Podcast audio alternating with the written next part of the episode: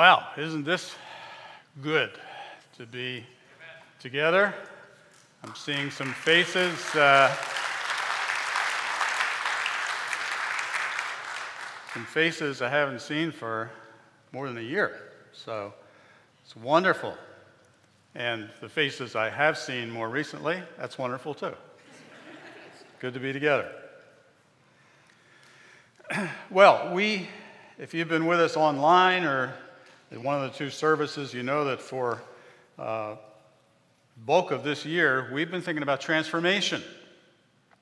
And uh, as we start gathering uh, as a larger group together, I, I don't want to leave that entirely, but I want to shift the focus a little bit because we've been talking uh, pretty much about transformation as it relates to us as individuals. And of course, that, that's extraordinarily important. But there's another dimension of transformation which we can think about, and that is transformation as a group, as a, a congregation. And it seems to me, especially at a time when we are regathering, that that's worth giving some attention to for a few weeks at least. We have a, uh, a vision committee that has been working now for a, a month or a month and a half, trying to think about overall direction. We've, we've talked about kind of restarting the church, and, and so this is an important time for us. And uh, so it's in light of that and, and what I sense with all of us is just a, a spirit of encouragement as we're able to be together again. I think it's a good time to think about this issue of congregational transformation. What, what do we mean by that? What might it look like? And how might it relate to us specifically as uh, Grace Bible Church? So I want to begin by looking at a text that we considered some years back, but to look at it from a little bit different direction. And that is what I call the great mission prayer of Jesus in John 17. So follow along as I read, and then we'll uh, begin to give this some attention. After Jesus said this, he looked toward heaven and prayed, Father, the hour has come. Glorify your Son, that your Son may glorify you. For you granted him authority over all people, that he might give eternal life to all those you have given him. Now, this is eternal life, that they may know you, the only true God, and Jesus Christ, whom you have sent. I have brought you glory on earth by finishing the work you gave me to do. And now, Father, glorify me in your presence with the glory I had with you before the world began. I am coming to you now, but I say these things.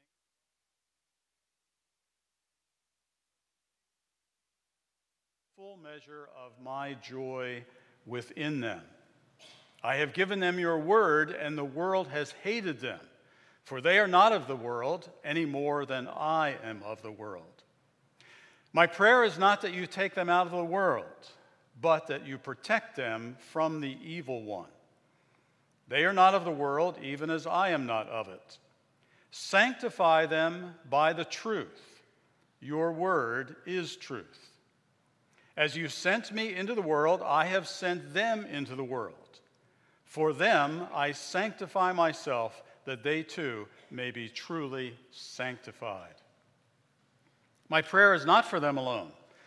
I pray also for those who will believe in me through their message and go to Grace Bible Church.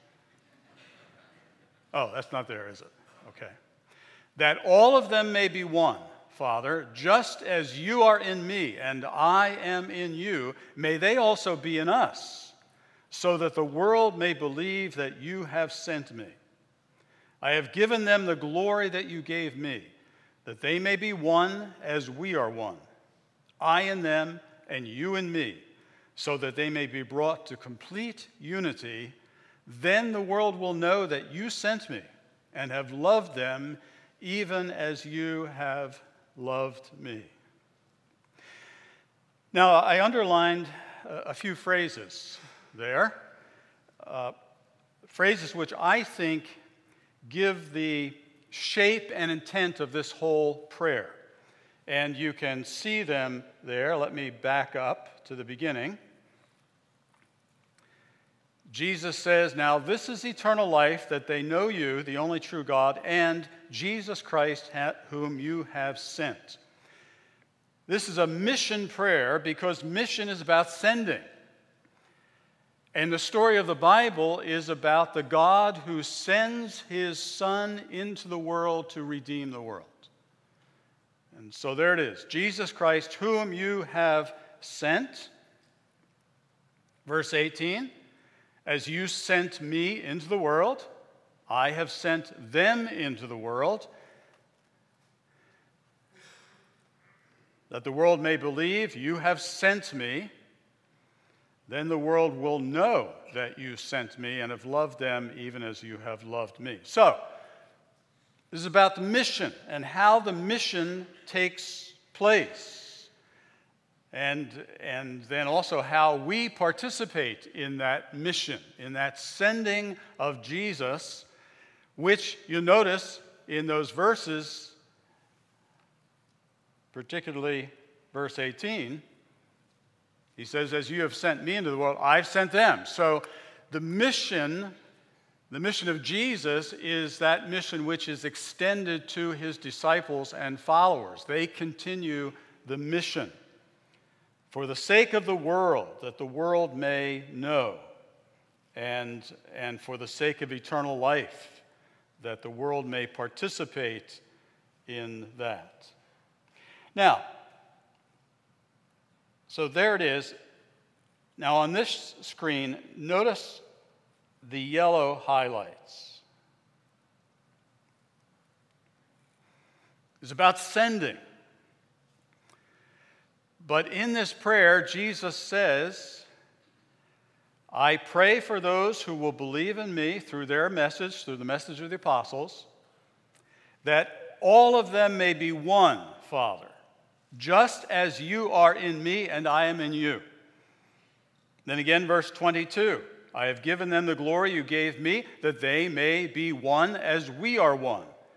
I and them, you and me, so that they may be brought to complete unity. Now, you see the connection. The prayer is about the mission of God sending his Son into the world, the mission which you and I are called into.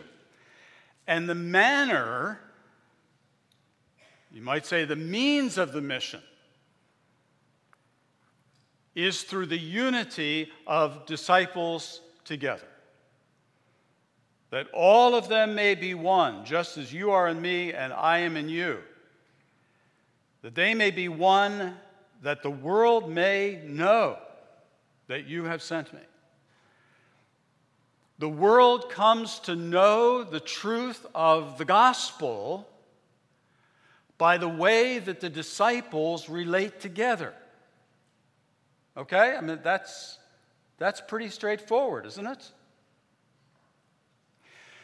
So that's what I want to reflect on with you today. And. Uh, and I want to pick it up next week because this gets to be a, a, little bit deeper than you might first think. so here's, here's the first thing we observe the church is a partner in the mission of Jesus. God, the missionary God, sends his Son into the world to redeem and restore, to recover what has been lost. Jesus is the original missionary. He's the one who has been sent. John says in his little epistle, 1 John 4:14, the Father has sent his Son to be the Savior of the world. That's, That's the basic statement of mission. The mission, Jesus says, is eternal life. You sent me, he says the Father, that I might give, that I might have authority to grant eternal life to those that you have given me. Now there's our there's our icon of the Trinity that we've looked at many times. The mission is eternal life. And eternal life is the life of God. Right? What, what else would it be but the life of God? And, and I love the, the icon because it's suggestive of that life. It's not an individual life, it's, it's a corporate life because it's the life of the Trinity. It's that eternal fellowship of love, which is the Father, the Son, and the Holy Spirit. It's a unity of shared life, shared love, shared purpose.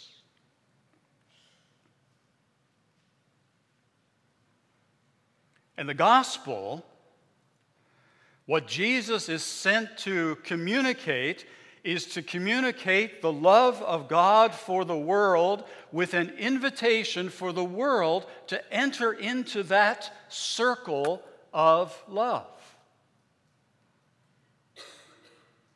That's, that's the good news that we're invited in. And the disposition of the the three figures there is suggestive of that. That's, that's an inviting picture with space at the table for you, for me, for the world.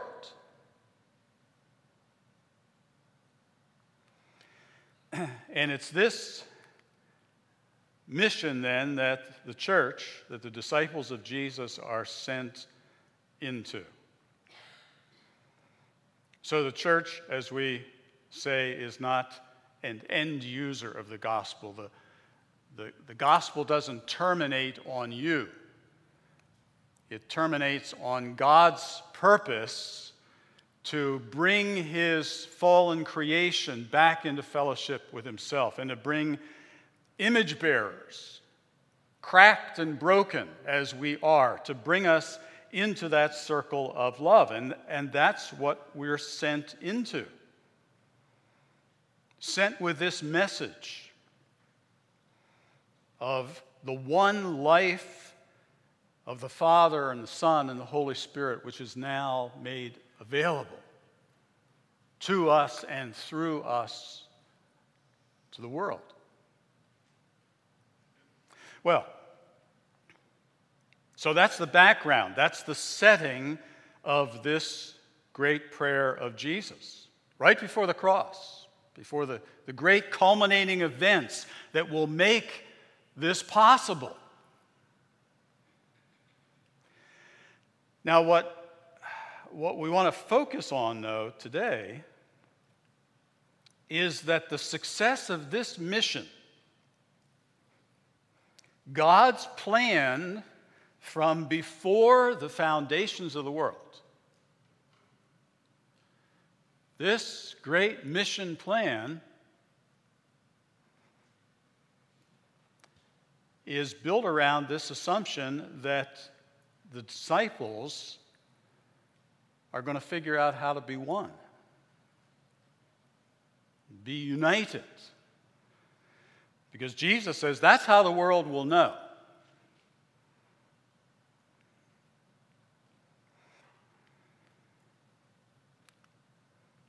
See, the, the world can hear. We can talk about this message. But I think the point of this prayer is that the world needs not just to hear, but the world needs to see. They need to see a, a tangible, visible reality that speaks to them about the invisible reality, about the God that they cannot see, but the God who is one in three, who lives in this eternal fellowship of love Father, Son, and Holy Spirit. They need some kind of help to see that. And that help, Jesus says, will be my disciples who are recruited into this mission and who live in a way that goes beyond words. Not as a replacement for words, but as a supplement and support. That they may be one, Father, as you and I are one, that the world may know, and that the world may believe that you sent me. So then, the question that we come to is this What does this unity look like? And on the surface of it, it's, a, it's simple, right? Here we are all together and pretty happy. But, uh, but that may not last. And then what? What does it look like for the disciples of Jesus to be one? Well, how about, uh, how about this? Here's Paul in 1 Corinthians. I appeal to you, brothers and sisters, in the name of our Lord Jesus Christ, that all of you agree with one another in what you say, and that there be no divisions among you, but that you be perfectly united in mind and thought. Well, that's about enough to take your breath away, isn't it?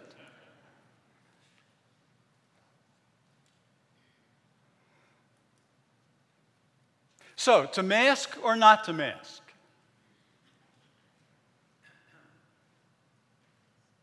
What would Paul say? Ooh, now you're, now you're tripping over toes, aren't you? See, that the theory, when you first look at it, sounds very simple, doesn't it? Okay, let's just be one, let's go about the mission of God. But the difficulty is in the realities of day to day. That's when it gets tough. And it gets tough, especially when we're under pressure. Like we've been for a year plus, huh? I mean, life can be pressure filled all the time, but, but especially this last year, it's been hard on us. So, as we're feeling more encouraged, I think most of us are, it's good to be together and so forth, this is a good time to try to wrestle a bit with this challenging question What does it look like to be one together in the mission of God?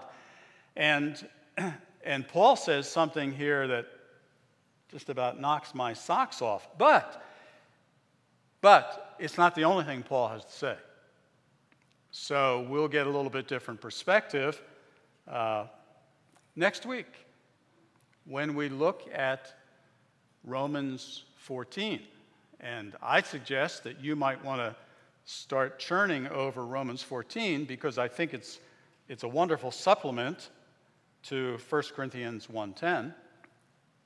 And uh, we're going to go to that passage next week and try to understand what Paul is, is talking to us about and uh, see where it takes us. All right? But this is an important question. What does unity look like? So as we as we prepare ourselves for really next week taking a deeper dive into this, let me suggest some questions that we might want to have for ourselves as we think about this. Paul says, uh, I want you all to agree and speak the same thing. Well, okay, Paul, Jesus, what if we cannot agree?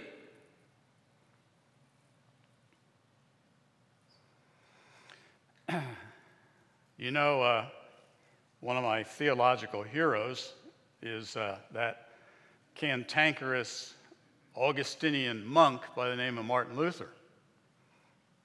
And he was cantankerous. He said some things in the early 16th century that uh, were pretty rough on the medieval church. In fact, he said, uh, You guys aren't preaching the gospel anymore. And that raised a giant revolution all across Europe that we call the Protestant Reformation. Luther didn't leave the church. He was a reformer, which means he wanted to reform the church. But uh, he pushed hard enough. Uh, calling the Pope the Antichrist probably wasn't the most politically wise thing to do, but, uh, but he got kicked out. You say, well, that wasn't his fault. He was standing for the truth. And, and that may be the case. I think, there's, I think that can happen sometimes. But you know, it set a course in history. It set a course for Luther. That the longer he went, the more cantankerous he got on all kinds of issues. So, uh, about a decade after he got started, and uh, the message of reform and revolution went across the empire, and the emperor got upset and started to bring heat on the Luther and his followers, and on some of the other Protestants, because it was like wildfires springing up all across Europe. Uh, some of the Protestants said, you know, uh, we can either hang together or we can all hang separately. And it might be good. It might give us more space and give us a better potential for getting the word out if we came together and agreed on how we could not just be separate little groups. So they said, okay, we'll meet in Marburg, Marburg Colloquy, and we'll get some of the big leaders of the Reformation together, and we'll talk over our differences and see if we can come to agreement and, and work together. So they got Ulrich Zwingli from uh, Switzerland, and uh, they got Martin Bucer from Strasbourg, I guess. Number of other big names, and they brought them together for this colloquy. And uh, you know what they found? They found that on 14 and a half out of 15 paragraphs of doctrine, they were in agreement agreement about the main lines of the gospel and all that. There was this, that half point. And it was a question what did Jesus mean when at the Last Supper he said, This is my body? And Luther was uh, strongly, strongly committed to the medieval understanding of the real physical presence of Christ in the sacrament. So that when Jesus said, This is my body, that's what he meant. This is my body, literally. well, Zwingli and some of the others were not so sure about that. They said, well, why can't that be figurative? And in fact, that's, that's the view that they took. On 14 and a half out of 15, they were together. But on the basis of that one point, they decided they could not unite.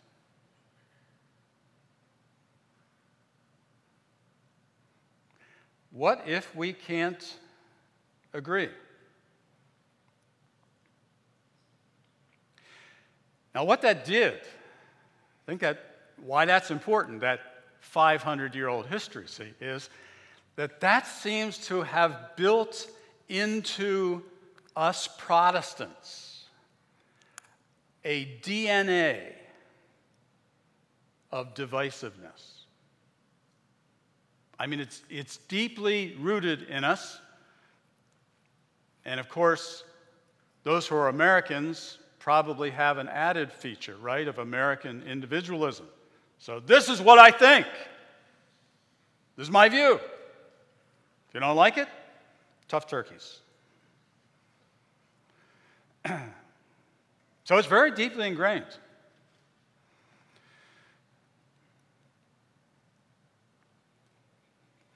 The, uh, how, about, how about this number? How, how many Protestant denominations have developed in the last 500 years since Marburg? How many guess it's more than a thousand?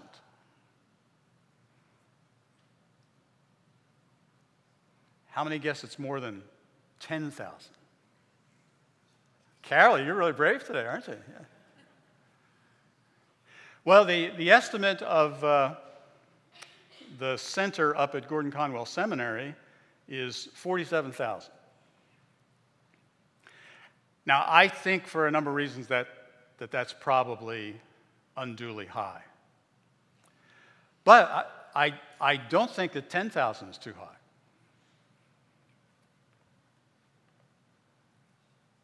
It's in our DNA, huh?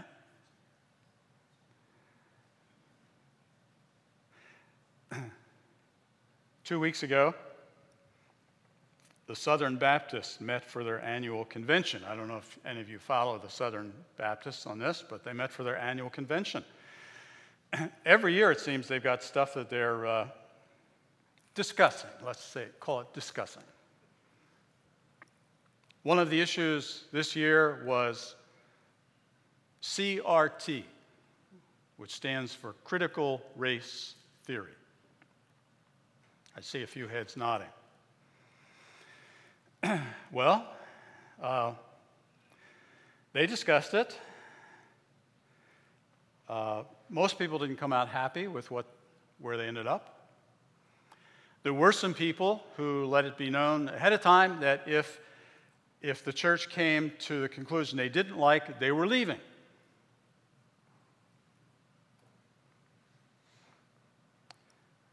Since 2006, the estimate is that the Southern Baptists, the largest Protestant denomination, the Southern Baptists have lost an estimated 2 million members. now, there's multiple reasons, but one reason is uh, they like to fight, I think.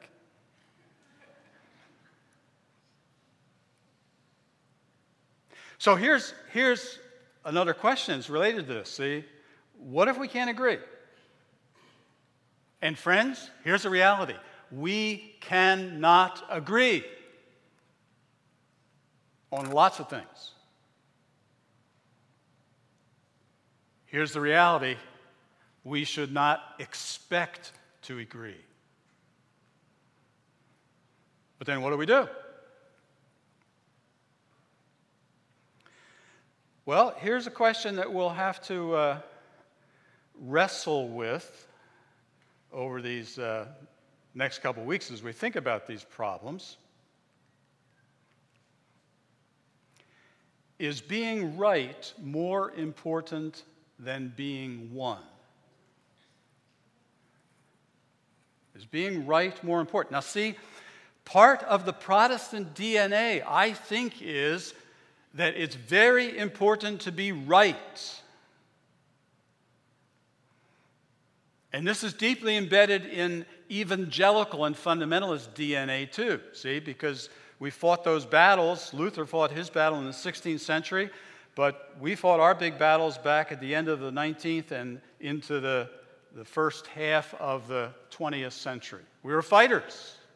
Fundamentalists are fighters. They fight over truth, right? That's what we're concerned about.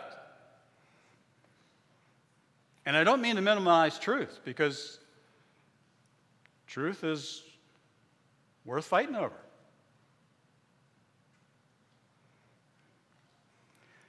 But as being right, and I put right in quotation marks, see, because,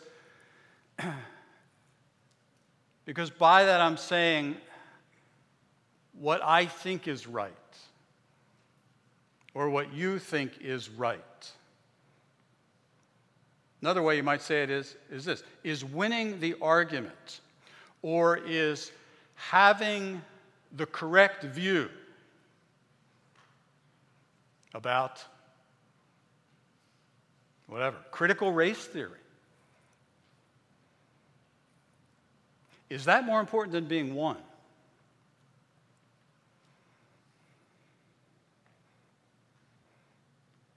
Think about Jesus' prayer. What does Jesus pray? Father, may they be right so that the world will know that you have sent me.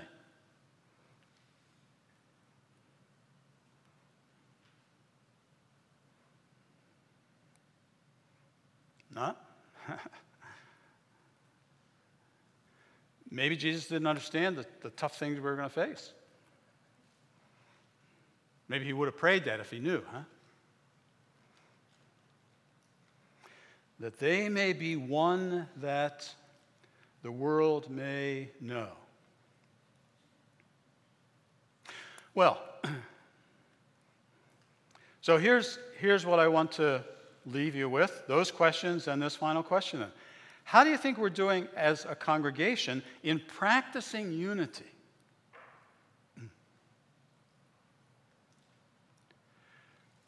Will people who come in contact with Grace Bible Church say, that is a group of people who are united together in the love of God and the love of Jesus, and they show that in their relationship to the world, but they also show it in their relationship to one another.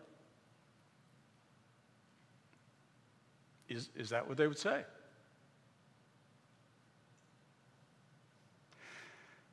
Well, we're not going to try to answer that.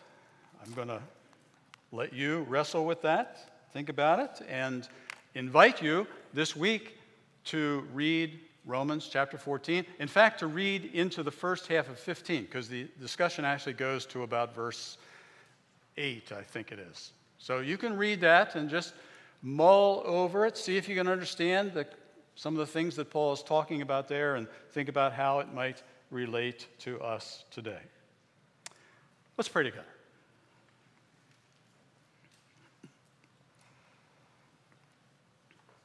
Lord, it is so good to be together again, to uh, see faces that we haven't seen in a while, either because of the masks or just because people weren't here. And uh, it's, it's good to be together.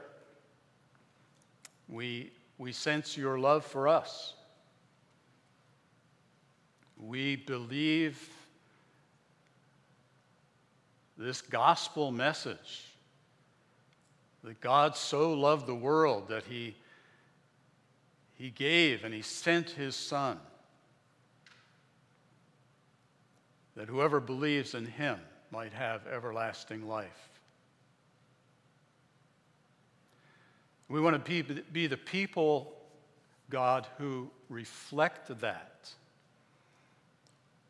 and through whom you can work to bring others into that eternal fellowship of love of the Father and the Son and the Holy Spirit. Will you help us, Lord, in these next couple weeks to think carefully and to commit ourselves to being the people of love and unity that you can use for your mission? We pray it with a sense of expectation and thanksgiving in Jesus' name. Amen.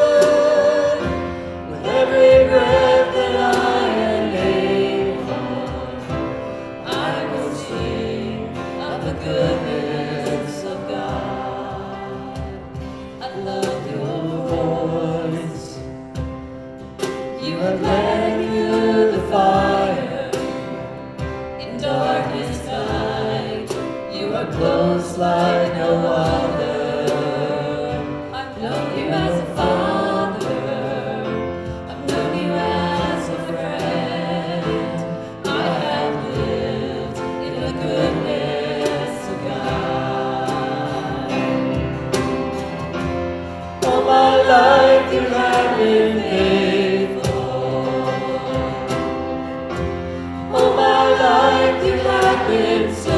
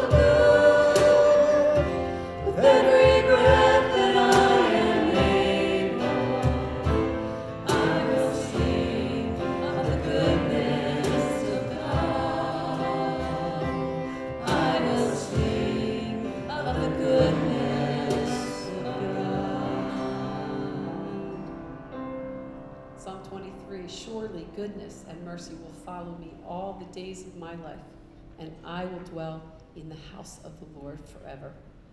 Go in the goodness of God.